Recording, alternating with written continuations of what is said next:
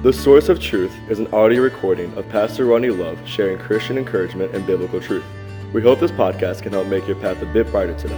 Psalms 119, 105 says, Thy word is a lamp unto my feet and a light unto my path. Good morning and welcome to Source of Truth, and we're so glad you're with us this morning on this Tuesday edition of our devotional time. We are now currently have been walking through um, the story of the first advent or the first coming of Jesus, and as we know it today, the Christmas story and all the different aspects that come with it. And uh, so, just a moment, we'll be in Matthew chapter 2, picking up kind of where we left off yesterday. And uh, we want to thank you for joining us. Couple quick announcements kind of up front here is we want to mention a couple quick things. First of all, there'll be a devotional today and tomorrow. Uh, there will not be one Thursday and Friday, as I am taking time with my family and vacation everything, and so uh, we're just choosing this uh, Thursday and Friday, there will not be uh, this devotional, and there will not be one next Monday. And I believe if I've got it scheduled correctly, Pastor Trevor will have it next week. He will do, was I'll be on vacation. I was looking to try and prep a bunch for the week I'm gone, and I just ran out of time, honestly, with everything else going on. So Pastor Trevor will be filling in for me in the interim, and then when I get back after vacation, uh, we'll be jumping into a brand new study, and we'll be telling you more about that as we get closer to it. So we're grateful for it and grateful for the opportunity and glad you're with us. And so for today and tomorrow, as we finish up uh, the devotional time, this, this aspect of study, um, we're going to talk today about the gifts that were given to Jesus, and tomorrow we're going to talk a bit about the direction God gave both the um, wise men and Joseph. And it's actually a bit of a precursor to what we'll talk about Sunday. Sunday, we're talking about finding God's voice in troublesome times or in fearful times and how to recognize, you know, they were given clear direction from God. And as, even though God doesn't speak directly today like He did in those days, because we have the Word of God, how can we learn? What are some principles that we can take into the new year that, in spite of whatever 2021 has to offer, uh, will help us to be able to walk with God and learn from God and uh, find his, his, his voice and His strength? I look forward to that. Hope you'll be joining us Sunday morning at 9 o'clock for our mitigated service, 10 o'clock for our, our normal morning service, and then uh, online as well at 10 o'clock. So, Matthew chapter 2, we'll dive right in. Uh, you follow along as I read. Obviously, Matthew 2, verse 9 um, says this When they heard, when they had heard the king, this is the wise men had just been sent from Herod, when they heard the king, they departed. And though the star which they saw in the east went before them, till it came and stood over where the young child was. When they saw the star, they rejoiced with exceeding great joy. And when they were come into the house, they saw the young child with Mary his mother, and fell down and worshipped him. And when they had opened their treasures, they presented unto him gifts, gold and frankincense and myrrh. So for these today, we're going to look at the very first Christmas gifts. And uh, you think about this. Many of us, the idea of Christmas gifts might be a bit of a paranoia. I was walking out of our house this morning, and my daughter made this comment. I still have to buy some gifts, and I'm thinking wow, that would be stressful. It's, it's Monday or Tuesday. Christmas is three days away. I remember there, I have to be honest with you, most men are worse in this scenario where I have found myself going out this week to buy Christmas presents. There's one benefit to the people who receive the, well, one possible benefit is when you go out this week, you're either going to find the only thing left on the shelf, which is the thing no one else wanted or no one else could afford. That's usually the two aspects. And in that case, the person receiving the gift is going to receive a gift that's going to have a receipt that you intend them to trade unless you just give them a gift card. Or they're going to sit back and say, man, this is awesome. Look at this gift I got. Uh, but in the area of gift giving, for many, we say it's a nerve wracking thing. I want to give them a gift they like uh, something we can afford, something that we're not paying off for the rest of our life. Um, I want to stay within a budget, but I want people to understand how much uh, value they are to me and in our culture. And in Christmas, the gift value of the gift, depending on your circumstance in life, often says that. If you don't have a lot of money to begin with, then uh, it's not wise to spend a lot of money. Uh, if you have tons of money and you choose to buy them socks, maybe we should step out a little bit and uh, do a little better in that area. But gift giving is unique, and, and please remember historically, uh, the gift giving of Christmas is not necessarily based upon the passage we're reading today. Um, most of the Christmas holiday itself, and please understand, we talk about uh, the Christmas holiday, the, the American, the American, and it's actually the world, the, the cultural implications of Christmas. You know, we know that Jesus was not born on December 25th.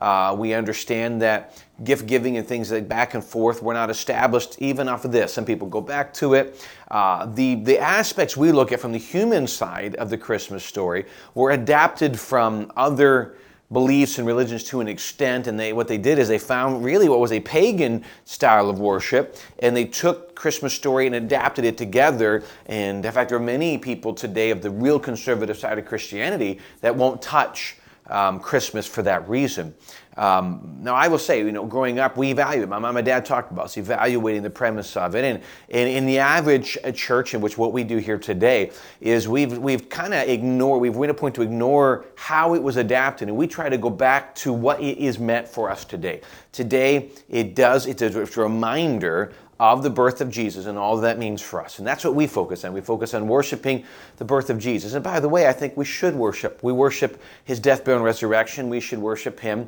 and thank him for his coming. It's a huge sacrifice for him to come and, to fulfill prophecy and all of that. And so we've just embraced the time, because we don't know in detail, to be able to honor God in this. And so, uh, but what we look at today really comes down to the very first gifts given. And as we talk about giving a gift, we understand the value of the gift and the person who's receiving it. Um, what we're looking at now um, is the value that was given to Jesus and what it means um, for us and what it means to talk a little bit about prophecy.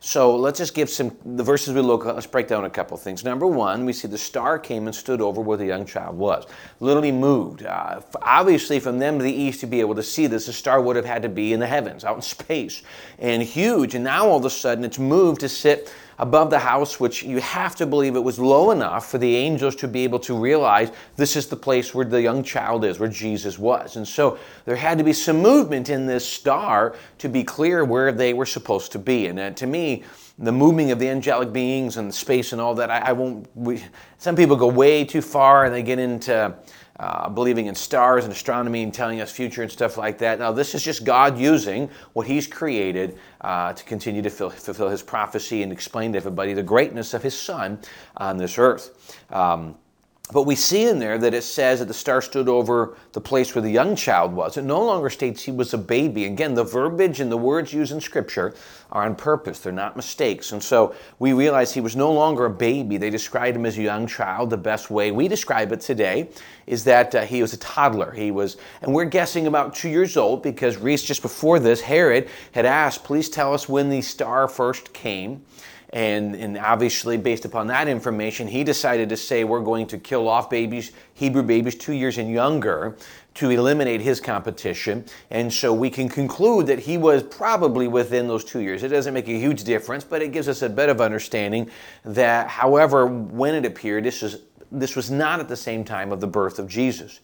Um, they say that they, sh- they came in to see the, the, the child, then they offered gifts. Now, understand, this was very customary when royal, when, when people of uh, position would approach someone of great importance, especially in the area of royalty. When these wise men, these astrologers, would have come and have met a king, they would have brought gifts, but specifically a king at his birth, recognizing what it meant. Please understand that when, in these days, when a child was born, let's say he was a prince, we, we can kind of see this in England, you know, um, you've got the uh, the, the, the, princes and, and, the princesses of England, and one of them is possible royalty when they're born. It was a very big deal. So even then, a baby in that day would have been born. They would have been the next king, even if the king had been alive or the queen had been alive. So there was a lot of value, and people would come and they would give gifts to this new king that would be king down the road, understanding the value. This was very fitting with culture and history. But it does give us a recognition that the people of wisdom, not even from the Jewish area, understood who Jesus was from study, from prophecy. And they recognized this and they came reminding us today and reminding the people of the day of, the, of who Jesus was. He was not just a baby, he was not just a child, he was the King of Kings and Lord of Lords. So they brought these gifts, and it was a great proof. Can I just say, another proof for the Jewish people of the day to recognize who Jesus was, and yet somehow they missed it. Why? Because they didn't want to see it. because they wanted a king that was going to come and throw off Rome at the time. They didn't want someone to come die on the cross to save them from their sins. They wanted someone to free them from slavery at the moment. And so many times in our lives, we, we get frustrated at God because He doesn't fit what we want right now. And we need to remember that when God comes, we, He comes and we've got to get into His plan, not God fit into our plan. And we get it's so dangerous for us to say this is my plan and I make God fit it. Well, that's not that he's no longer God in our life. We are God and we make God fit. We need to make sure that when we follow God, it is his word and his teaching and whatever it is, we adapt to it. And as we learn and grow in Jesus, we should be adapting and growing in that truth, not in our opinions or preferences, but in that truth. And the, the real liberal version, real conservative side of Christianity can say this is what we believe and we find a way to make the Bible fit it. May we Number one, let the Word of God be what establishes our direction. So then he, let's look at what's meant by the three gifts. Uh, first of all, is gold. Well, obviously, the value of money and wealth showing, you know, uh, kings had great wealth. Gold was part of that. Uh, the second gift, frankincense. It was basically an expensive incense that was used in the Jewish temple worship as seen in Leviticus 24 7 and therefore had a relationship to his office as priest. And so we see that they recognize, you know, he was the priest as well in his position. Uh, then there was a third gift, myrrh. Again, an expensive perfume used at this time in the Middle East.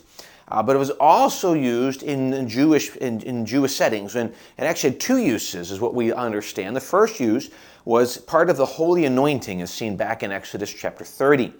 Uh, interestingly, as we see that, and we, we can look at, and it's a good chance in application, we can see these three gifts could be seen as recognizing the three offices of Jesus as prophet, priest, and king.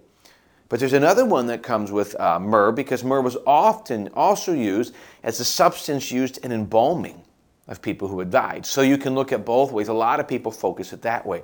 It had, could have two signifying points. We know, uh, we know that he was prophet, priest, and king. We know he came for the purpose of dying on the cross. And we do know that these three gifts signify that. And what we're reminded of is these gifts, the value in and of themselves was minimal into what it said about the one receiving the gifts, about Jesus receiving the gifts describing his position as not just a baby, but as royalty, as God, and ultimately as his death. And it reminds us of what that means, what he's done for us. You know, we start at the beginning, we mentioned the idea of gifts and giving. Can I, can I come to the end and I look at the idea of really the greatest gift? The fact he was on this earth and that yes, he was the king, and yes, he was his priestly position, and we see ultimately his death. One of the pictures of this was the fact that yes, one day he'll rule and reign on the throne of David, his father in Israel. We still look forward to the day he will do that in what we call the millennial reign. But what we can see today as a practical point of view is we can see that he came and he gave us a great gift. This was the beginning of the gifts. He came to fulfill prophecy. He took on the form of a man to come and walk the earth so that one day the Hebrews say he was a he was a high priest that was not touched with the feeling of our infirmities, but in all points tempted like as we are without sin. He lived and walked as a human. We understand he was 100% God, so we can't completely compare ourselves to it. But he was not. He was 100% man, 100% God. But he walked the earth being able to understand the battles that we face every day because he felt the temptations. I don't believe he felt to them or even could have, but he understood them. There was a personal relationship that was developing with us to ultimately feel the physical pain of the punishment of the all the things that led up to the cross and then the cross, so that he could endure this and to under us understand number one the great hatred of sin and the, the filth of sin and the hatred of sin that god had for to inflict such pain upon his son because of human sin and then to hang him on a cross and to turn his back on him. Why? Because of our sin. Jesus chose to go through all of that to hang upon the cross why for our sin because in Romans 6, it says, The wages of sin is death. The punishment of sin is death. And so, uh, the ultimate gift, you know, he says later, the gift of God is eternal life through Jesus Christ our Lord. The gift started at the, at, the, at the birth of Jesus, and then we see it being reminded here. And then one more time, we see him when he goes to the temple. And then ultimately, we see his life ministry to all going to the cross, the greatest gift. If you watch this or listen to this and you realize you've never received the gift, you might have religion, you might have church, but have you ever received Jesus as your personal Savior? That's the gift that Jesus came to give. And He offers it to everyone. And I also ask ourselves of those who say, you know, I, I've been saved, I grew in this, I've known this. The gospel is something that shapes us way beyond just salvation. It continues to shape us for the remainder of our life. And I ask, do we allow God to do that? Do we allow Him to shape us continually, the gospel to continually shape us to become more and more like Him every day? And that is something we have to evaluate in the Word of God and growth. Is it continually shaping us all the way to become like Jesus, or is it in our minds a one time thing? And we may be reminded at Christmas as we are just a few days from giving all the gifts that we have purchased and hid and, and hopefully get here, that, you know, that the, the people mailing it gets here. One of our big gifts you've already purchased somebody won't get here till Thursday or Saturday. We already know that. You know, when they're coming, when we give them, may we be reminded that the greatest gift that was given is not what we put on our credit card this year but what was, what was beyond any value, any price that we could pay, and that was Jesus going to the cross. May that be a great reminder because that is really the premise of all of what we're going to celebrate this week.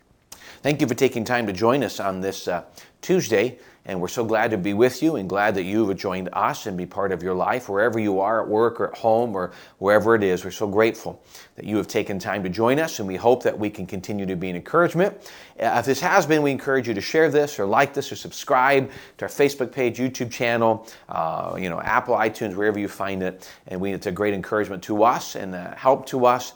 And we appreciate that. And we look forward to seeing again tomorrow, Wednesday. And again, one more reminder there will not be one Thursday or Friday as you spend time with family and we spend time with family. And then starting next week, I believe next Tuesday, we will jump back into this. And Pastor Trevor will have it for a few days until I come back from vacation. Thank you again for joining us. We look forward to seeing you tomorrow. We hope you have a great rest of your day. God bless.